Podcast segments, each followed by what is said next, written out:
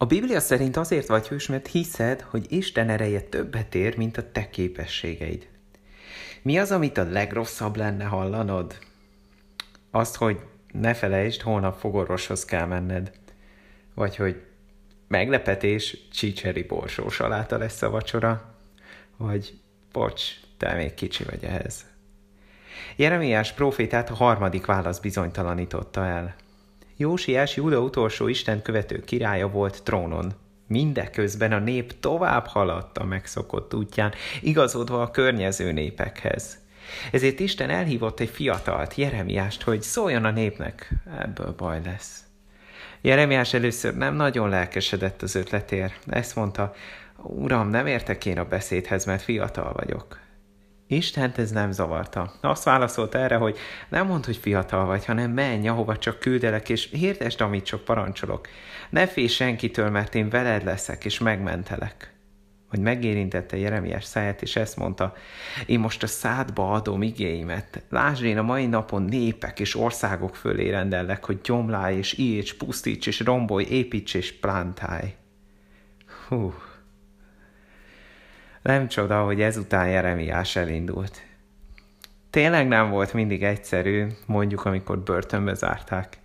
De 40 évig teljes erejével hűségesen továbbadta, amit Isten el akart a többieknek mondani, és minden szava beteljesült.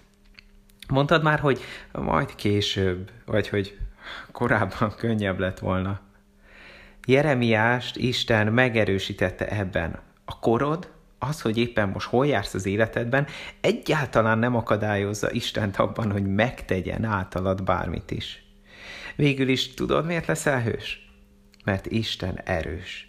Isten elég erős ahhoz, hogy vele megtedd azt, amit kér tőled. És mire hív Isten?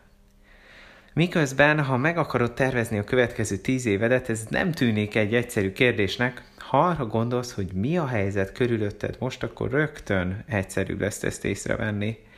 Vannak éhezők? Biztos kéne rajtuk segíteni. Van, aki magányos? Biztos kéne vele beszélgetni. Egészen addig a nagyon egyszerű dologig, hogy lehet, hogy valakinek tovább küldheted ezt az áhítatot, mert jól jönne neki egy bibliai üzenet. Pont ahogy Isten megérintette Jeremiás száját, és képessé tette a bátor beszédre, elég erős ahhoz, hogy téged erőssé tegyen a mai feladatodhoz.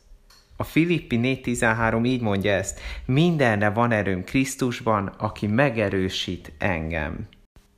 Ha magunkban nem is mindig tudunk bízni, mert vannak aggodalmaink és kifogásaink, amiket akár mások, akár mi ültettünk el magunkban, Isten erejében bízhatunk. Egy kis feladat a végére. Milyen a te világod? Mi vesz körül ma téged? Keres egy dolgot, amit ma Istenért tehetsz, és kezd el bátran. Isten ad majd erőt hozzá.